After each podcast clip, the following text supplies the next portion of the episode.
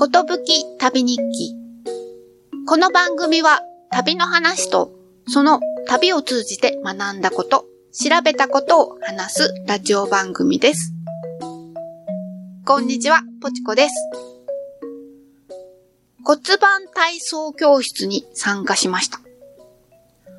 骨盤内の臓器を支えていて、お腹や足の筋肉ともつながっている骨盤底筋っていう筋肉を鍛える運動を教えてもらいました。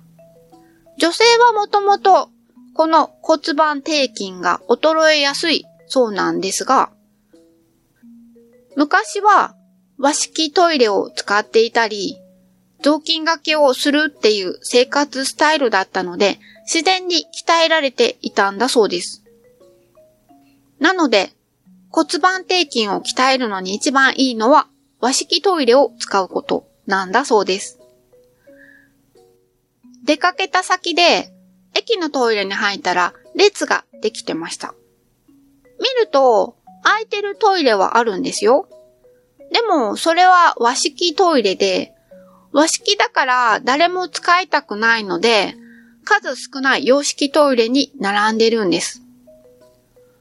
そうだ骨盤底筋を鍛えるチャンスだって思って和式トイレを使うことにしました。久しぶりです。でも問題なく用を足すことができました。でも、どうも足元が濡れているのが不潔な気がして、やっぱり嫌だなーって思いました。体操の先生は、洋式トイレでも毎回立ち上がる前にお尻を3センチほど浮かせて戻すっていう動作を3回繰り返してから立ち上がるように習慣づけると無理なく鍛えられますよっておっしゃってたので、私はそれを実行しようって思いました。でも、すぐ忘れて出てきちゃうんですよね。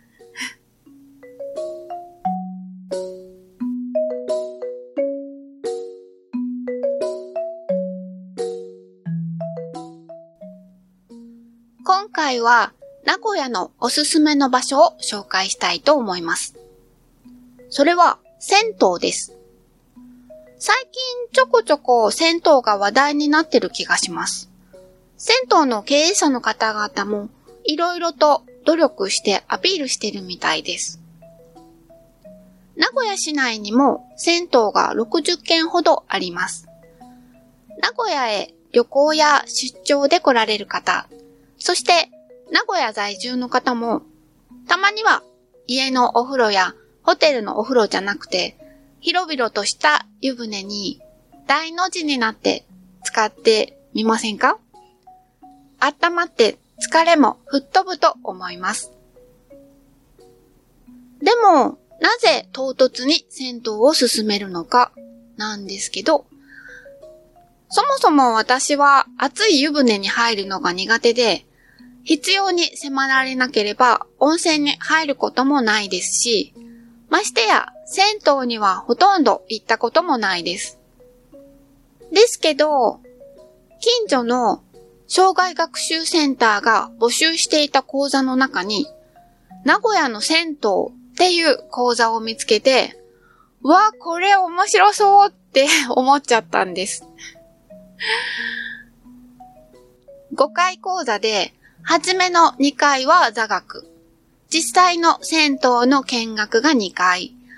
そして、愛知銭湯資料館っていうところの見学で構成されていました。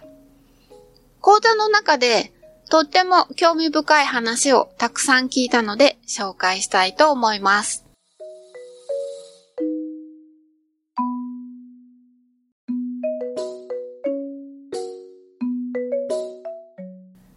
銭湯が初めて歴史に出てくるのは1591年。徳川家康が江戸入りした翌年。そして、あっという間に銭湯がニョキニョキとできたんだそうです。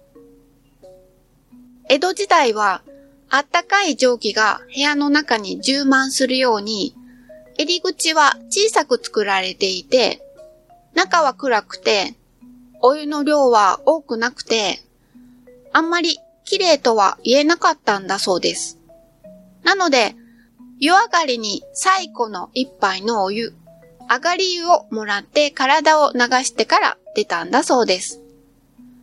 今はもちろん浴室は明るいし、ろ過器を通しているので、お湯はとっても綺麗です。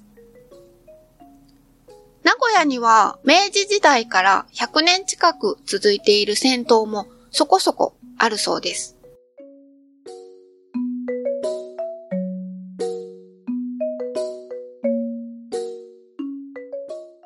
今は銭湯の他にスーパー銭湯っていうものもありますよね。銭湯とスーパー銭湯はどう違うのか。銭湯は公衆衛生の観点から公共性のあるもの。そして、スーパー銭湯の方は、お湯に入る楽しみを提供する娯楽目的の場所なんだそうです。その違いの一例として、コロナ禍の緊急事態宣言の間、スーパー銭湯はお店を閉めましたが、銭湯は開いていました。ということが挙げられていました。銭湯には行政の方から営業を続けてくださいというお願いがあったんだそうです。今はほとんどの家庭にお風呂があるとはいえ、お風呂がない家もあるからということが理由だそうです。公衆衛生上の観点から必要な場所だということです。そのような銭湯には公共性があるという考えから、入浴料は都道府県単位で一律に決められています。愛知県の銭湯の入浴料は2023年12月現在で大人1人500円です。料金は物価統制令のもとにあるので勝手には決められないんだそうです。戦後のインフレで物価が急上昇した時に人々が暮らしに困らないように物価統制令というのができていろんなものの値段が政府によって決められていたんだそうです。時代とともに徐々にいろんな項目が物価統制令から外れていって、今は銭湯の入浴料だけが物価統制令のもとに置かれているんだそうです。だから、値上げしたいときは、戦闘組合が愛知県に申請して、そして何十人もの偉い人が出席する会議を経て、値上げしてもいいですよという了承を得てから値上げが認められるんだそうです。ただし、プラスアルファのサービス、例えばサウナなどは自由に料金が決められるんだそうです。サウナに入るなら入力料にプラス200円とか300円とか自由に設定できます。ちなみに見学させていただいた銭湯の経営者さんは、よくコロナ禍で営業するのは怖くないですかって聞かれたそうです。それに対して、私たちはコロナよりもレジオネラ菌の方が怖いですとおっしゃられてました。レジオネラ菌っていうのは感染すると亡くなることもあるような怖い菌なんだそうです。土の中にいるどこでもいるような菌なので、入り込まないように常に神経を使ってお湯の殺菌をきちんとして管理しているんだそうです。銭湯とスーパー銭湯の違いとしてはもう一つ挙げられていました。多くのスーパー銭湯は入れ墨をしている人の入浴を拒否してますが、銭湯は OK なお店が多いそうです。基本的に経営者の判断に任されてますが、公共性の観点からほとんどの銭湯が入れ墨の方も受け入れているそうです。銭湯の方の話によると、入れ墨の人が入っているからどうこうっていうトラブルは特にないそうです。すごい入れ墨を掘った反社会的な方よりも、常連のおじいちゃんの方が、ずーっとずーっとえばってるらしいですよ。私から銭湯の話を聞いた夫は、早速、近所の銭湯に出かけていったんですけど、帰ってきて、開口一番、すごい入れ墨の人見たよって 興奮してました。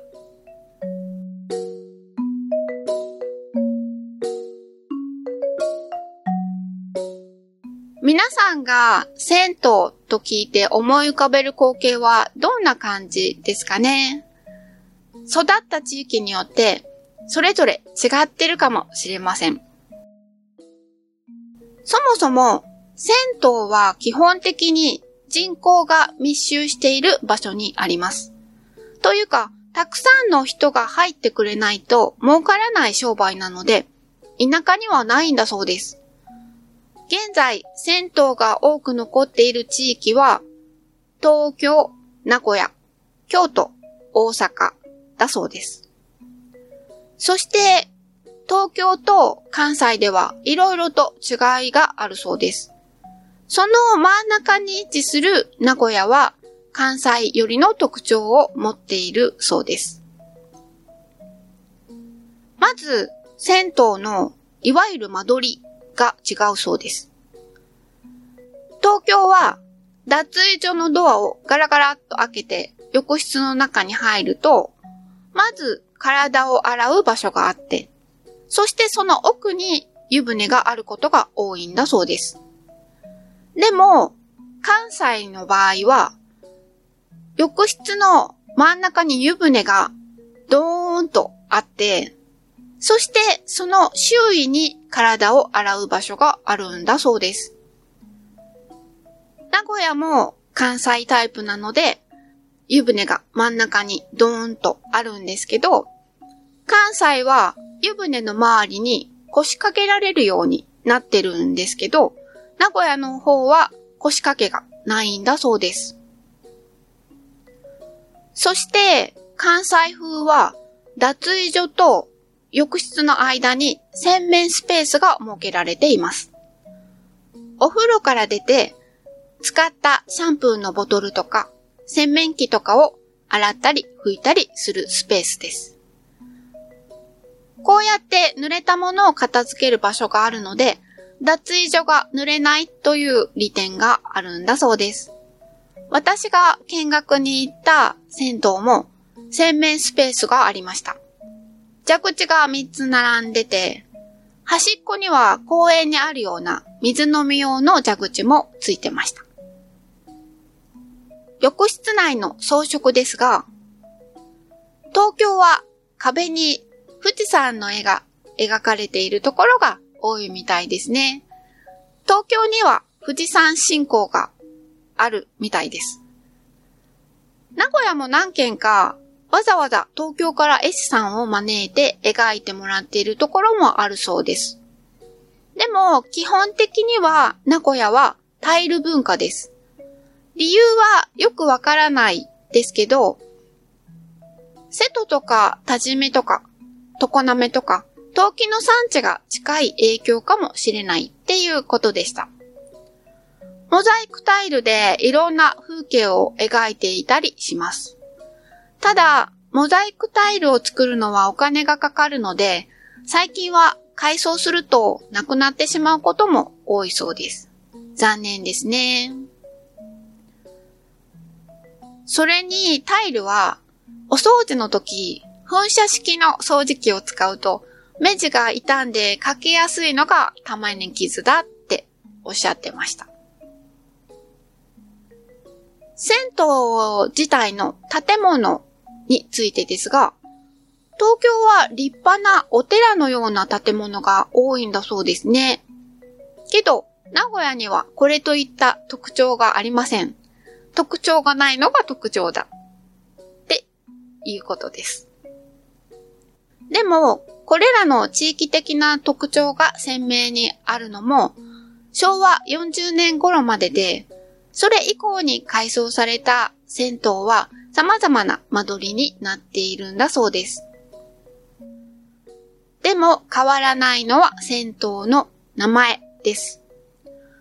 名古屋の銭湯は、何々湯の他に、何々温泉っていう屋号も多いです。東京などでは、何々温泉とあれば、実際にちゃんとした温泉なんだそうです。でも、名古屋では違います。名古屋は温泉って書かれてても、別に温泉ではないんです。地下水を使用していたから、温泉という屋号を使ったみたいです。名古屋人は、そういうもんだと思ってて、私も全然疑問に感じなかったんですけど、名古屋以外の人には合点がいかないみたいで、結構問い合わせがあるんだそうです。でも、地下水を汲み上げた水を使っている銭湯のお湯は、それぞれに特徴があるので、人によってお気に入りの銭湯があったりするそうです。一般的にまろやかなお湯が多くて、体を包み込んでくれるような感じで、とっても温まりやすいんだそうですよ。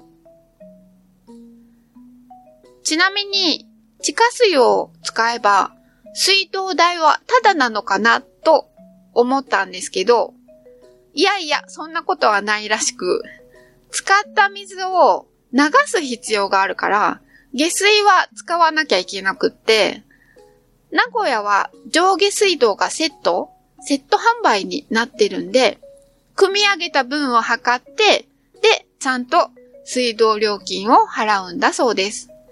そんなに甘くはないんですね。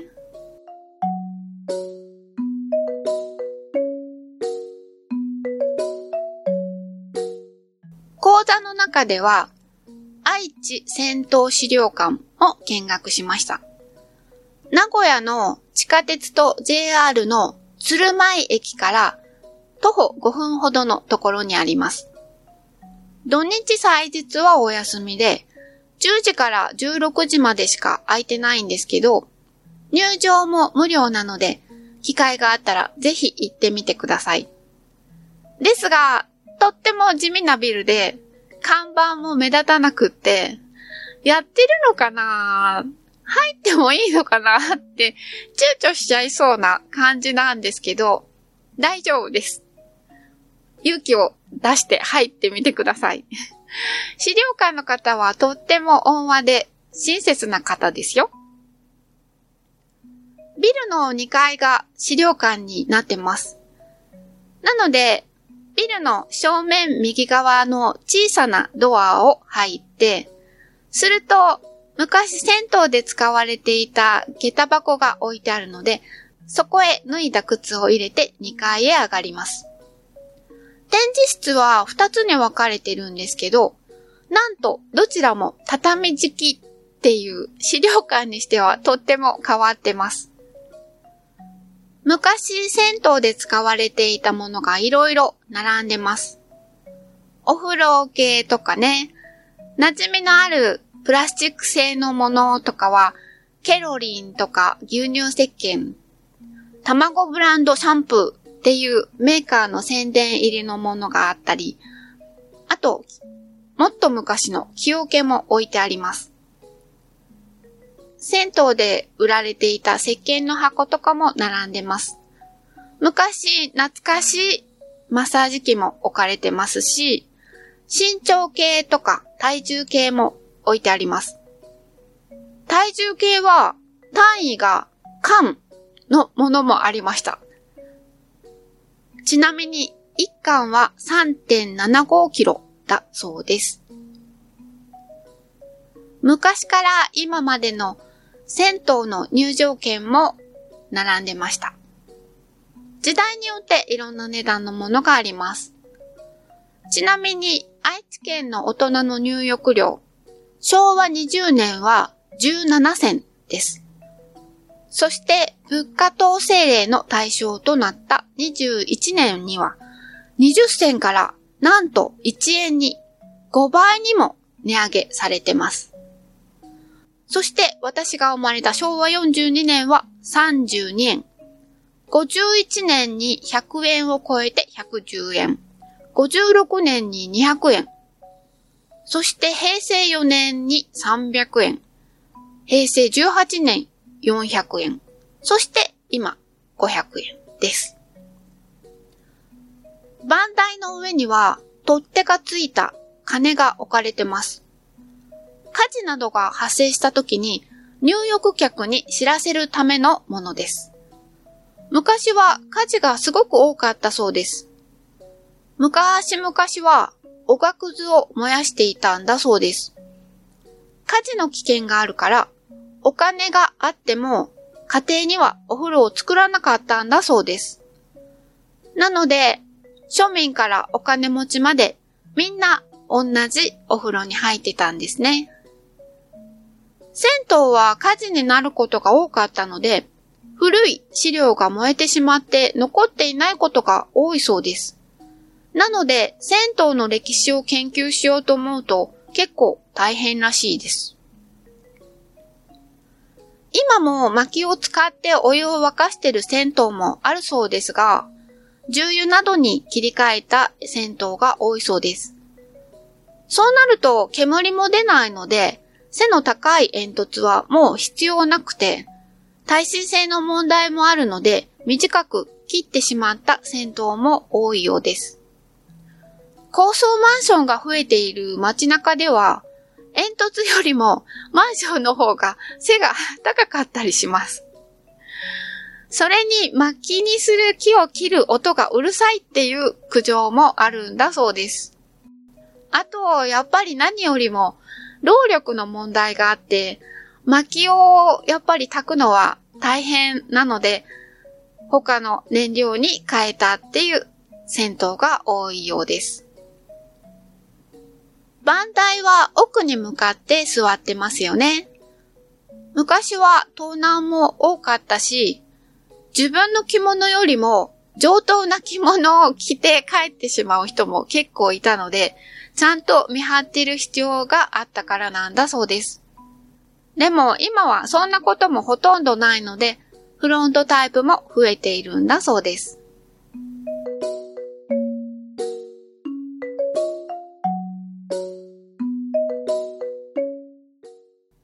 各家庭にお風呂がある現代でも、お風呂が壊れたら銭湯に行くこともありますよね。銭湯はなくなったら困るもの。インフラであり、文化でもあります。だけど、銭湯の経営者の方々も高齢化してきて、後継者もいなくて廃業するお店も増えているそうです。立地が良かったり、広い駐車場を持ってたり、サウナの施設があったり、条件がいいお店は黒字のところもあるそうですが、大半は赤字なんだそうです。機械の故障や回収が必要になるとかなりのお金がかかるので、高齢の経営者には賄えないので、廃業にするきっかけになってしまったりもするそうです。東京や大阪などは行政の支援が手厚いので、銭湯の減少が抑えられているそうです。でも愛知県は組合として毎年陳情して休場は訴えているものの、銭湯の重要性をなかなか理解してもらえなくて、まあ、ないよりはマシかな程度の補助金しか出ないんだそうです。また、銭湯の減少に従って、関係者も廃業しているので、機械や設備が故障しても直してくれる人がいなくなってきているんだそうです。見学に行った銭湯の経営者の方は、少しくらいの故障なら自分で直せるように勉強しているっておっしゃってました。このままでは銭湯が消えてしまいます。いくつかの黒字の銭湯は残るかもしれないけど、それでは文化とは言えないのではないでしょうか？っておっしゃってました。現在、銭湯は家にお風呂がない人が来るだけの場所ではないそうです。多いのは独居の方、一人暮らしの方です。一人だけが入るためにお風呂を沸かすのは不経済だし、面倒ですよね。それに、銭湯に行けば人と触れ合うこともできるし、お互いの安否確認もなるということで、通われている方が多いそうです。それから、銭湯は災害があった時に力になれるということでした。地下水を使っている銭湯は地域の人に水を供給できますし、施設が稼働できれば被災した人たちに入浴を提供できるということでした。辛い状況下に置かれてても、お風呂に入って温まれば心も体も休まるのではないでしょうか。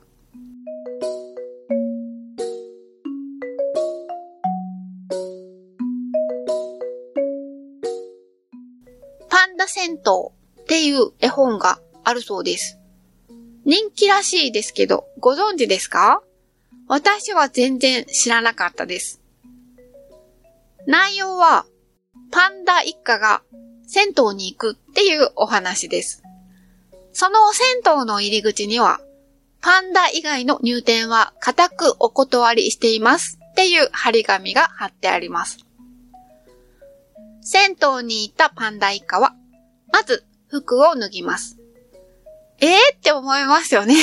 パンダ別に服着てないじゃんって思うんですけど、実はパンダの黒い部分は服なんです。ちなみに目の周りの黒いのはサングラスです。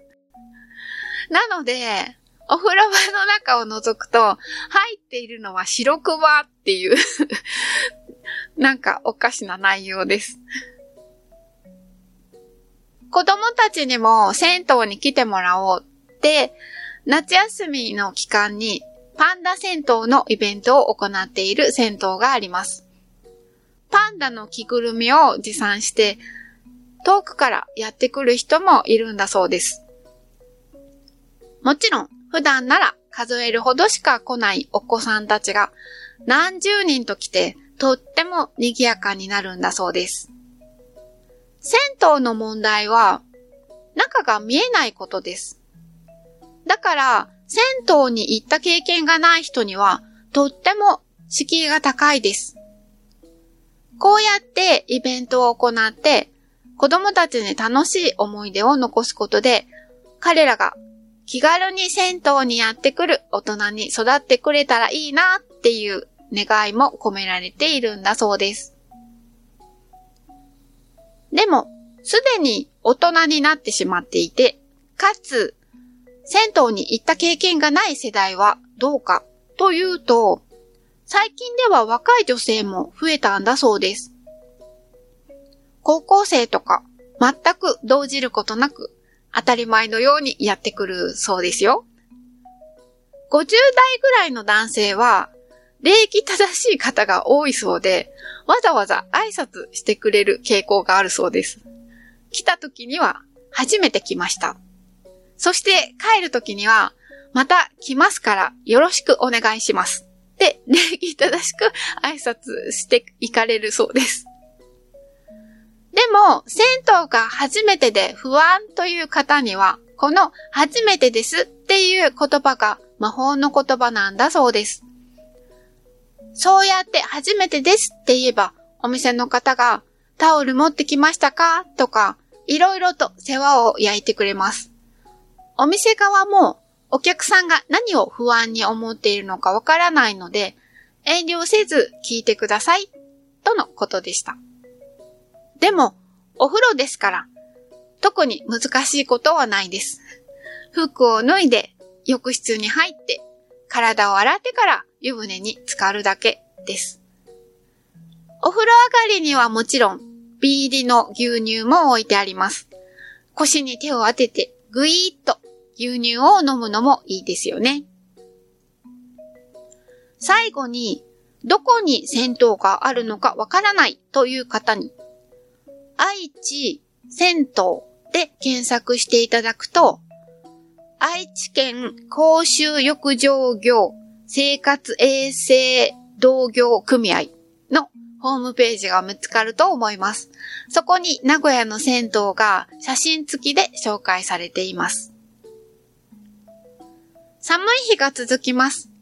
たまには銭湯に行って温まるのもいいと思います。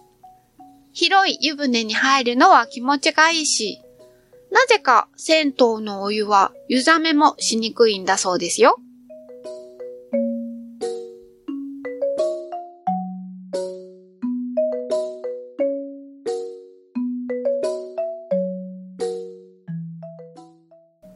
エンディングです。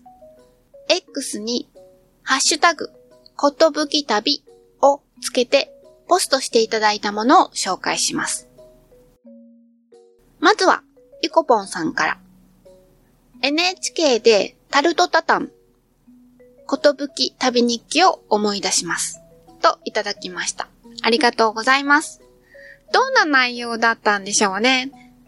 うちはテレビを置いてなくて、テレビを見る機会があんまりないんですけど、去年やってた大河ドラマの鎌倉殿の13人が面白かったっていう人が周りに多くて、わざわざ鎌倉まで旅行に行く人もいたりして、なので DVD を借りて見てみました。確かに面白かったです。けど、前編を通してコミカルな明るさと残虐な暗さが同居してるような流れに、ちょっと心がついていかなかったです。でも、でも、しょっちゅう上半身を脱ぐ三浦義村の裸だけが印象に残りました。大河ドラマって面白いんだなって思って、次はその前にやってた渋沢栄一の生涯を描いた晴天をつけを見始めたんですけど、人気があるのか貸し出し中の時が多くて、なかなか先に進まないです。来年お札の顔になるからですかね。それから、ブスちゃんさんからいただきました。